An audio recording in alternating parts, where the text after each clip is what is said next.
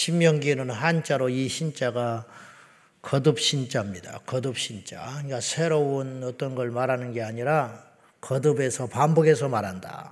이 말이에요. 이 명자는 목숨명, 명령 명자인데 거듭되는 명령을 기록한 말씀이다. 이런 뜻이 되겠습니다. 신명기에는 세 번의 설교, 더 구체적으로 이야기하면 모세의 마지막 유언까지 말을 하면 네 번에 거친 모세의 설교와 유언이 담겨 있는 어, 책입니다. 그러니까 역사서이긴 하지만 모세 오경 속에 들어가지만 꼭 역사서라고 볼 수 없는 교훈서라고 볼 수가 있죠. 첫 번째 설교는 1장에서 4장 33절까지 진행이 되고요. 두 번째 설교는 4장 44절부터 26장까지 진행이 됩니다. 세 번째 설교는 27장부터 30장까지 간 다음에 마지막 이후는 31장부터 34장까지 이렇게 구성이 되어 있습니다. 그래서 이제 출애굽기부터 쭉 우리가 충실히 성경을 읽었으면 이 내용들이 조금씩 조금씩 기억이 나게 돼 있어요. 사건들. 구체적인 지명까지는 복잡하니까 기억이 안 나지만 아 이때 이 사건이 있었구나 이 사건이 있었구나 우리가 알 수 있습니다. 이스라엘 백성들이 지금 모세가 제일 두려워하는 건 뭐냐면 잊혀지는 겁니다. 잊어지는 거. 하나님을 잊는 거. 그 다음에 과거의 역사를 잊는 거. 하나님의 말씀을 잊어버리는 거. 그래서 계속 반복이 돼요. 제사에 대한 이야기도 계속 반복이 돼요. 이 짧은 이스라엘의 역사 40년 광야 생활에 온갖 일이 많았을 거라고 사실은. 예수님도 이 땅에 공생의 기간 하신 동안에 엄청나게 많은 일을 겪으시고 많은 일을 행하셨어요. 근데 요한복음 20장에 보시면은 이 외에도 하신 일이 너무 많은데 다 기록할 수 없다. 그랬으니 세밀하게 기록하지 않은 일들과 사건 얼마나 많았겠어요. 그럼에도 불구하고 그 중에 주요한 이야기들을 반복해서 이 짧은 성경에 모세 오경에 집어넣으면서 제사에 대한 이야기 반복, 명령을 지킬 것에 대한 반복 이런 것들을 계속 반복해 왔으니 40년 광야 생활의 이스라엘의 역사는 교육의 역사라고 볼 수도 있어요. 교육의 역사. 40년 동안 뭐 했겠어요? 광야에서 밥 먹고 그 다음에 어? 할 일이 없잖아. 어? 전쟁 가끔 수행하고 어? 그뭐 하겠어요? 끊임없이 이야기하는 거예요. 이야기. 가족끼리 이야기하고 요즘같이 텔레비전이나 있었으면 대화가 없었겠지만은 뭐 할 게 없잖아요. 뭐 농사를 지을 것도 아니고 이제 제사 지내고 그 다음에 밥 먹고 그 다음에 전쟁 나면 전쟁하고 그 다음에 뭐 했을까? 할 게 없는 거예요. 끊임없이 교육한 거, 대화, 말을 하고 이렇게 하면서 과거의 역사 이야기, 그 다음에 우리 집안에 있었던 이야기, 우리 조상들의 이야기, 그런 이야기를 계속 한 거예요. 이게 이스라엘의 힘이었어요. 이것이. 몰라서 그렇지. 그러니까 끊임없이 조상들이 했었던 일들을 반복해서 머릿속에 각인하면서 어떤 생각을 자연스럽게 하게 되냐면 나는 이렇게 살아야겠구나. 이게 나오는 게 결론이. 그러니까 역사를 잊은 민족은 소망이 없는 거예요. 유대 이스라엘의 특징이 뭐냐면 용서하되 잊지 않는 거예요. 용서는 하되 잊지 않는다. 그것이 이제 이스라엘의 모토거든요. 그래서 이스라엘은 무시받지 않는 민족이 된 거예요. 우리나라하고는 조금 거꾸로인 것 같아. 음, 죄송하지만 우리나라의 민족성은 저부터서도 그렇지만 금세 잊어버려요. 금세. 지금 선생님들 막 심각한 일이 많이 생겼잖아요. 그것도 좀 지나면 잊어버릴 거라고. 언제 그랬냐. 그러니까 정치인들이 국민들을 죄송하지만 속여먹기가 아주 좋은 거예요. 금세 잊어버리니까. 이 사람이 지난 국회의원 때 무슨 행보를 보였나 이걸 알아야 되거든요. 그때는 막 분노해요. 막 저거 뭐 어? 나쁜 놈이라고. 근데 당 간판을 갈아 끼고 딱 나오면 잊어버려. 또 찍어주는 거야. 우리 고향 사람이니까. 내가 지지하는 당이니까. 그러니까 완전히 정치 후진국을 못 벗어나는 거지. 그래서 백성들은 자기 수준 이상의 정치인을 못 두는 거예요. 예. 그렇다고 해서 우리가 안가품을 하고 그러지 않은 게 아니라 잊지 말아라는 거예요. 잊지 말아야 우리가 똑같이 안 당하는 거예요. 우리 주변 국가들도 보세요. 북한이 어떤 나라입니까? 어? 평화, 평화도 좋지요. 평화는 좋아요. 근데 이 사람들이 웃음 짓고 나타날 때 과거에 어떤 일을 했는지를 보라 이 말이에요. 지금의 모습이 아니고 지금 음? 멀끔하게 나타난 게 문제가 아니고 과거에 어떤 짓을 했냐 이걸 염두에 두면서 손을 잡아라 이 말이에요. 근데 잊어버리는 것 같아. 그냥 시대가 변했으니까 시대는 변했지만 그 사람은 안 변하는 거예요. 중국이 어떤 나라예요? 중국이 6.25 때 우리나라 통일을 가로막았던 나라 아니에요? 응? 일본이 어떤 나라예요? 우리나라의 이름을 빼앗았던 나라 아니에요? 근데 응? 그걸 다 까마득히 잊어버리고 그러면 안 되죠. 물론 지금 그걸 가지고 등 담벼락을 쌓고 고립돼서 살자는 게 아니라 어쩔 수 없어. 지금은 세계화니까 문을 열고 또 같이 교류하는 세상은 됐지만 언젠가 이 사람들은 우리에게 어, 이득이 없으면 떠날 사람이다. 언젠가 말을 바꿔버릴 수 있는 사람들이다. 그럼 우리가 대비해서 뭐를 해야 되냐? 이거 잊지 말라는 거예요, 이거. 지금 신명기서가 어떤 내용이냐면 모세가 새로운 이야기를 하는 것 같지만 과거에 있었던 이야기, 그거 다시 하는 거예요. 지금 배경이 언제인지 아세요? 지금 신명기서의 배경은 막바지인 거예요. 막바지. 요단강 동편에 서서 모세가 이스라엘 백성들을 모아놓고 설교하고 있는 거예요. 주제가 뭐냐? 잊지 마라. 잊지 마라. 자, 3절 봐요. 이때가 지금 언제 모세가 있는지, 이스라엘이 지금 어디에서 어느 때 있는지 봅시다. 시작. 마흔째 해, 열한째 달, 그 달 첫째 날에 모세가 이스라엘 자손에게 여호와께서 그들을 위하여 자기에게 주신 명령을 다 알렸으나 그랬죠. 마흔째 해요. 언제? 출애굽한 지 마흔째 해. 40년 그러니까 차다 찬 거예요. 그 해에 열한째 달. 예. 그러니까 40년이 거의 꽉 찬 그 달 첫째 날에 모세가 이스라엘 자손에게 여호와께서 자기들을 위하여 자기에게 주신 그들을 위하여 자기에게 주신 명령을 다 알렸다. 이렇게 써 있잖아요. 이때가 배경이라는 거예요. 근데 내용들은 어떤 내용들이냐면 지금까지 광야에서의 여정을 쭉 이야기하고 있는데 신명기서 1장은 특별히 이제 두 가지 내용을 두 가지의 대목을 크게 다루고 있어요. 그건 뭐냐면 조직 개편, 행정 알다시피 모세가 우리가 아는 이야기는 다 이스라엘 백성은 우리보다 더 잘 알았겠지. 자기들의 삶이었으니까. 모세가 광야에서 나온 다음에 제일 먼저 부딪힌 문제는 리더십의 문제, 조직이 안 세워지는 거예요. 그러니까 자기가 혼자 다 처리하는 거예요. 그래서 그의 장인 이드로가 오니까 모세가 이러다간 죽게 생겼어요. 하나님이 보낸 자예요, 이드로는 사실은. 그때 딱 나타나 버리고 없어요. 같이 광야 생활에 합류하지도 않아요. 그의 이제 천암을 앞세워서 가죠. 호밥을 앞세워서 우리의 눈이 되어 달라. 그렇게 사정해 가지고 같이 합류하는 건 하지만 장인은 떠나간다고. 이게 뭐냐? 일시적인 이 방문이 굉장히 이스라엘에게는 중요한 분기점이 됐다고 제가 예전에 설교한 적이 있어요.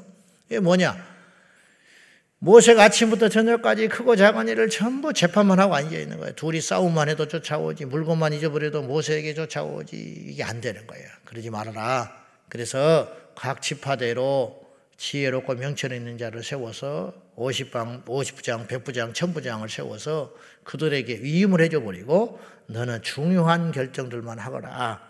이로 인하여 이스라엘이 평안해지기 시작하는 거예요. 그리고 모세는 하나님께도 집중하는 시간을 갖게 돼요. 그러면서 이스라엘에 큰 유익을 얻게 되는 거죠. 그리고 나서 가데스 바네아에서 정탐꾼 사건이 일어나요. 그래서 하나님께서 올라가 치라 그랬는데 정탐을 먼저 했더니 열 지파의 그 대표주들이 어, 여호수아와 갈렙을 빼놓고는 전부 어려운 이야기, 힘든 이야기, 부정적인 이야기, 미리 겁주는 이야기를 해가지고 이스라엘이 대성통곡함으로 40일을 정탐했으니 40년을 광야에서 지내도록 하나님께서 그렇게 하시지요. 근데 이제 이것은 그 한 번의 어떤 보고로 그랬었다기 보다는 이스라엘이 그거 외에도 준비가 너무 안 돼 있는 거예요. 그대로 갔다가는 전부 떼죽음 당하는 거예요. 네, 떼죽음. 왜냐? 질서도 없지요. 그 다음에 뭐 리더십도 안 세워졌지요. 그리고 싸움의 경험도 없지요. 완전히 무슨 뭐 어? 오합지졸들이 모인 거지. 그냥 의욕만 있는 거지. 이래 가지고는 안 된다는 거예요. 그래서 하나님께서 40년을 그들을 광야에서 연단시키면서 그 기간 동안 먹이시고 입히시고 재우시면서 40년을 철저히 무엇으로 만들어 갔냐면 여호와의 군대를 만들었다 이 말이에요. 그러니까 어지간한 일은 불평하지 아니하고 그리고 철저한 순종과 순복 이게 하루 아침에 된 게 아니고 두들겨 맞다 보니까 실패를 하다 보니까 어려운 고난을 겪다 보니까 이건 까불면 안 되는 것이고 이건 이렇게 하면 안 되는 것이고 이 선을 넘으면 안 되는 것이고 아 하나님의 명령을 거스르면 안 되는 것이고 힘들어도 하나님이 가라 하면 이유가 있는 것이고 이런 것들이 계속적으로 쌓이는 거예요. 이거는 돈으로 못 사는 거예요. 이건 배워서 꼭 아는 게 아니에요. 자신들이 경험에서 축적된 노하우라는 것이죠. 이 기간이 40년이 필요했어요. 그러는 사이에 가난에 있는 족속들은 우상 숭배하면서 머물러 있는 거예요, 사실은. 숫자만 많고 무기만 대단했지 별것이 없는 거예요. 그 사이에 이스라엘은 눈이 또렷또렷해지고 준비되고 무장돼가지고 그냥 파죽지세로 그들을 쳐서 이길 수 있었던 거죠. 그러니까 이 40년의 연단의 과정은 분명히 필요한 시간이었다는 거예요. 우리는 뭐가 된 줄 알죠. 우리는 금방 이걸 한번 잘할 것 같지. 그러나 그렇지 않아요. 틀림없습니다. 그걸 준비를 철저히 하는 그런 시간들이 필요했을 것이다. 이런 뜻이. 그래서 이제 이들이 가데스 바네아의 그런 불신앙적 표현으로 인하여 이스라엘이 심판을 당하고 그로 인하여 광야 생활에 이제 40년 대장정에 들어가는 일이죠. 그래서 그 구세대가 전부 죽고 나서 지금 모세가 지금 설교하고 있을 때에는 딱 세 명 남은 거예요. 딱 세 명. 모세, 여수와 갈렙. 그리고 다 죽었어. 이렇게, 이것도 어려워요. 이렇게 죽기도 어렵다고. 그렇지 않아요? 근데 하나님이 완전히 세대 교체해버려요. 네, 세대 교체. 그래서 새로운 세대, 아, 광야에서 태어난 세대와 40살 이하, 그리고 40살 이후의 세대는 어릴 적에 손잡고 나온 어린 어린이들 그들을 통해서 광야에서 말씀으로 철저히 무장시켜 가지고 만나만 먹이신 게 아니고 그 입에서 나오는 여호와의 말씀으로 잘 먹이셔 가지고 훈련시켜서 단단하게 해 놓으셨다는 거죠. 오늘 신명기서 1장에서 우리가 얻어야 할 교훈은 아까 서두에 말한 것처럼 역사는 반복돼요. 반드시 반복됩니다. 그 일이 오늘날 또 일어나. 그 사건이 배경과 사람만 다를 뿐이지 똑같이 일어나고 있어요. 사실은 똑같이 일어나고 있어요. 과거에 우리나라가 방심해가지고 당했던 일들 그거 꼭 일어나다. 근데 이제 우리는 모르지요. 왜냐하면 책을 보면 아는데 우리가 닥치면 모르는 거예요. 우리나라가 지금 당파 싸움 하고 있는 거예요. 옛날에 노론과 소론 조선시대 때 어? 계속 싸워대 가지고 임진왜란 준비 못했어요. 어. 갔다 왔는데 보고가 달라. 그 왜 다르냐? 똑같이 보고 왔는데 자기 당파에 속한 이득에 따라서 이야기를 한 거야. 유성룡은 조선의 실학자요 탁월한 해안을 가졌던 유성룡 선생은 나라가 망하려면 어떤 짓이 일어나느냐 몇 가지 특징 중에 있는데 대표적인 첫 번째로 유성룡 어, 선생이 무슨 말을 했냐면 나라가 망조가 보이기 시작하면 이런 짓이 일어난다고 그랬어요.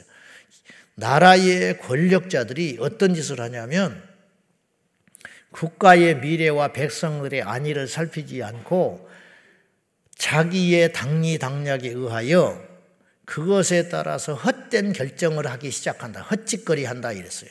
그러니까 이것이 국민에게 이득이 있냐를 따지지 아니하고 자기의 속한 당파에 의해서 그리고 쓴소리를 듣지 아니하고 자기의 계파 사람만 쓰기 시작한다. 이것이 나라가 망할 징조더라 그렇게 이야기했어요. 이조 시대가 딱 그랬다는 고려 시대의 말기에 그랬어요. 고구려가 망할 때 그랬어요. 지금 우리나라도 난 말을 함부로 하고 싶지는 않지만 우리나라도 여당이 야당일 때는 무조건 어떤 걸 반대했어요. 자기들이 여당 되니까 또 야당을 반대하는 거야. 그러면 지금 또 집권 세력이 바뀌면 또 어떤 일이 벌어지느냐 또 그 짓이 계속 반복되는 거예요.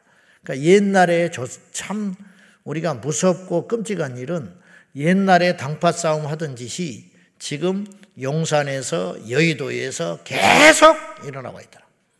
계속. 자기 사람 심기. 이제 내년에 국회의원 선거쯤 되면 지금 벌써 그런 일이 일어날 텐데 지금 뭐 비서관이니 뭐 정치하는 사람들 전부 집어던져버리고 국회의원 하겠다고 지역구에 출마합니다. 왜 그러냐? 장관보다 국회의원이 훨씬 낫거든. 장관들 데려다 놓고 국회의원이 사정없이 이야기해요. 국민을 무시한다고. 자기들이 국민 무시하면서 자기들이 국민의 대표를 뭘로 알고 그러냐고. 뭔 대표야? 우리가 언제 너를 대표로 지어놨어? 어쩔 수 없이 하나 뽑으려니까 했지. 숫자 줄이자고 그렇게 이야기를 해도 안 줄여요. 늘리자고 그래. 비례대표 없애자고 그 난리래도 안 없어요. 응? 자기들이 해야 되니까. 응? 이게 뭐 하는 거냐, 이 말이야. 이런 거를 우리 국민들이 잊으면 안 된다 이 말이에요. 잊어버리니까 계속 손해보고 당하는 거야. 우리 자식들이 피해를 보는 거예요. 그러니까 선거를 잘해야 된다니까. 응? 투표를 잘해야 돼. 투표를. 여당도 야당도 찍지 말고 제대로 된 사람을 찍어라 이 말이야. 제대로 된 사람을. 근데 우리는 그렇지 않아. 슬프게도. 고향 사람이라 성씨가 같다고 찍어준 사람도 있어. 성씨가 같다고. 대통령이 나오고 성이 같다고 찍은 사람도 있다니까. 예? 없을 것 같아요? 있어요. 예? 기가 막힌 일이죠. 사울 왕이 왕이 된 다음에 블레셋과 전쟁하면서 하나님께서 사무엘에게 무엇을 명령하냐면 아말렉을 쳐서 멸해버려라 그래. 난데없이. 근데 아말렉을 쳐서 멸하되 잔혹하게 없애버리라. 유아들까지 짐승들까지 전부 싹, 싹쓸이 해버리라 그래. 참 이해 안 되는 장면이죠. 근데 왜 그렇게 하라고 그러는지 아시죠? 그것은 너희들이 애굽에서 나왔을 때 아말렉이 너희들을 방해했다 이거예요. 무려 500여 년이 지난 다음까지 하나님이 기억하고 있어요. 사실은 손을 보고 싶으셨을 텐데 이스라엘이 국가로서의 면모를 못 갖춘 거예요. 사사시대에 접어들면서 정신없이 풍랑 가운데 들어가가지고 이스라엘 힘이 없어요. 근데 이제 국가로서의 면모를 딱 갖추니까 아말렉을 쳐버려라. 왜 쳐야 되느냐? 500여 년 전에 너희 조상을 괴롭혔다는 거예요. 하나님이 잊지 않는다니까요. 히스기야가요. 38장 이사야 38장 39장에 보면 하나님으로부터 신탁을 받아서 죽고 살지 못한다 그래요. 그 말씀을 듣고 히스기야가 벽을 쳐다보며 통곡하고 하나님께 회개하며 기도하잖아요. 그래서 즉각 살려주셔요. 15년 연장해 준다 생명을. 근데 이 왕이 죽게 됐다는 소문이 다 퍼지니까 주변 국가들이 이게 중요한 이야기잖아요. 그러고 이 지켜보고 있다가 다시 살아난 거야. 정말로 살아났는지 바벨론에서 신하들을 보낸 거예요. 축하 사절단을 보냈어. 예. 근데 히스기야가 어떻게 했냐면 그 바벨론에서 온 사절단을 궁궐을 보여주되 별걸 다 보여주는 거야. 별걸. 보물창고 다 보여줬어. 무기 창고 다 보여줬어. 이 두 개를 딱 보면 이 나라의 국력을 알 수 있잖아요. 그걸 다 자랑 삼아 막 우리나라가 이렇고 하나님이 나 살려줬고 흥분해 가지고 들떠 가지고 별소리를 다 했을 거라고. 그런데 하나님이 이사야를 보내 가지고 단호한 이야기를 하셔요. 저는 이, 이 부분을 굉장히 인상 깊게 봤어요. 뭐냐? 너 뭔지 됐냐? 아, 바벨론에서 신앙 왔길래 다 보여줬습니다. 막 잘 안 보였, 뭐 큰일 한 것처럼. 다 보여줬어요. 네가 보여준 저 무기와 보물 창고가 전부 바벨론으로 옮겨가게 될 것이다. 이게 무슨 말인지 알아요? 네 나라 망한다 이 뜻이거든요. 바벨론이 어떤 나라냐는 거예요. 바벨론이 왜 보여줘? 왔으면 밥이나 한 끼 대접하고 말지. 뭐하러 무기고를 보여주고. 근데 그건 이제 사람은 그렇게 말을 할 수 있잖아요. 잘못했다. 왕이 어찌 그렇게 어리석은 짓을 합니까? 신하들이 그런다든지 이사야가 그럴 수 있는데 그 명령을 하나님이 했다는 거예요. 하나님이. 한번 생각해 봐요. 그게 신앙하고 무슨 상관이 있어? 그 영적인 일도 아니잖아. 하나님 앞에 뭘 잘못했어? 근데 하나님은 그걸 기억하시고 너 그렇게 하면 안 된다는 거예요. 넌 왜, 무엇 때문에 진노하셨느냐? 무엇 때문에 그런 말을 하셨느냐? 너는 잊어버렸다는 거예요. 네가 왕이 왜 됐으며 바벨론이 지금 무슨 계획을 하고 있으며 너희 나라에 대하여 어떤 음? 침략의 야욕을 갖고 있는지 이런 것조차도 모르고 그냥 속없이 그래서 결국은 주님의 예언대로 그대로 돼버리고 말았어요. 우리도 이거 잊지 말아야 돼요. 저는 개인적으로요, 영어 수학을 하는 것보다 역사는 반드시 배워야 돼요. 근데 우리나라 교육은 마귀가 공격을 해가지고 역사를 필수로 안 넣고 선택으로 넣었어요. 망하는 거야. 국어, 역사, 세계사는 필수로 집어넣어야 된다는 것이 내 개인적인 생각이야. 세계사는 둘째야. 역사를 몰라. 그러니까 북침했다는 소리를 하는 거야. 미친 소리를 하는 거죠. 북침이 어떻게 북침을 해? 남침이지. 역사를 잊어버려. 미군 철수하라고 주장하고 있어. 미군이 이뻐서 우리가 붙잡고 있는 게 아니요. 미군 오늘이라도 나가면 우리는 망해요. 그러면 힘을 길르든지 그 사이에 미군 철수만 외치지 말고 미군 철수 외치는 것들이 군대도 안 가는 것들이야.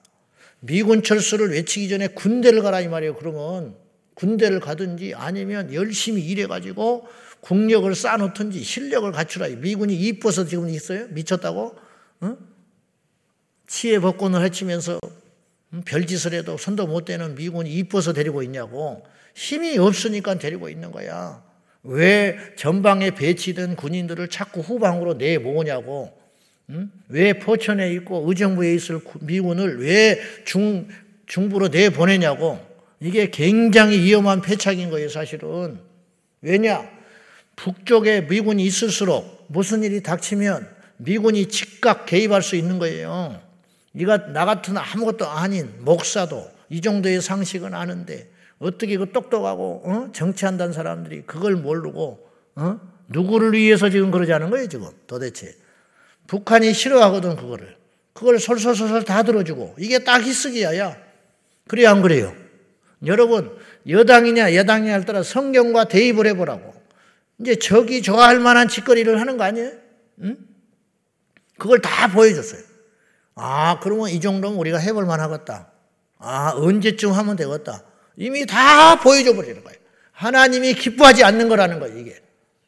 이 나라를 지키고, 우리 믿음을 지키고, 이 땅의 교회를 지키기 위하여 우리가 우리 후대에게 학교에서 배우지 못하면 우리 후대에게 계속 우리나라 역사를 가르치고 성경의 역사를 가르쳐서 과거에 우리 조상들이 빼앗겨 버렸던 주권들, 그런 슬픔들, 이름을 뺏기고, 나라를 뺏기고, 내 영토를 뺏기고, 내 쌀을 뺏기고, 내 자식을 뺏겼던 그런 과거가 반복되지 아니하도록 우리 그리스도인들이 정신을 바짝 차리고 깨어 있어야 한다. 그런 뜻입니다. 신명기 하나님께서 명하신 반복되는 이 역사 이야기를 이스라엘이 모세가 죽기 전에 하나라도 가르치려고 이 마음을 아냐 이 말. 어떻게든지 잊어버리면 우리 후대는 망한다. 이런 절박한 사명감을 가지고 잊어질까봐 근데 가나안 땅에 들어가서 잊어버리는 거예요. 잊어버리니까 교육에 실패하니까 400년 사사시대의 비극이 열리고 마는 거예요. 사사기 1장에 나와요.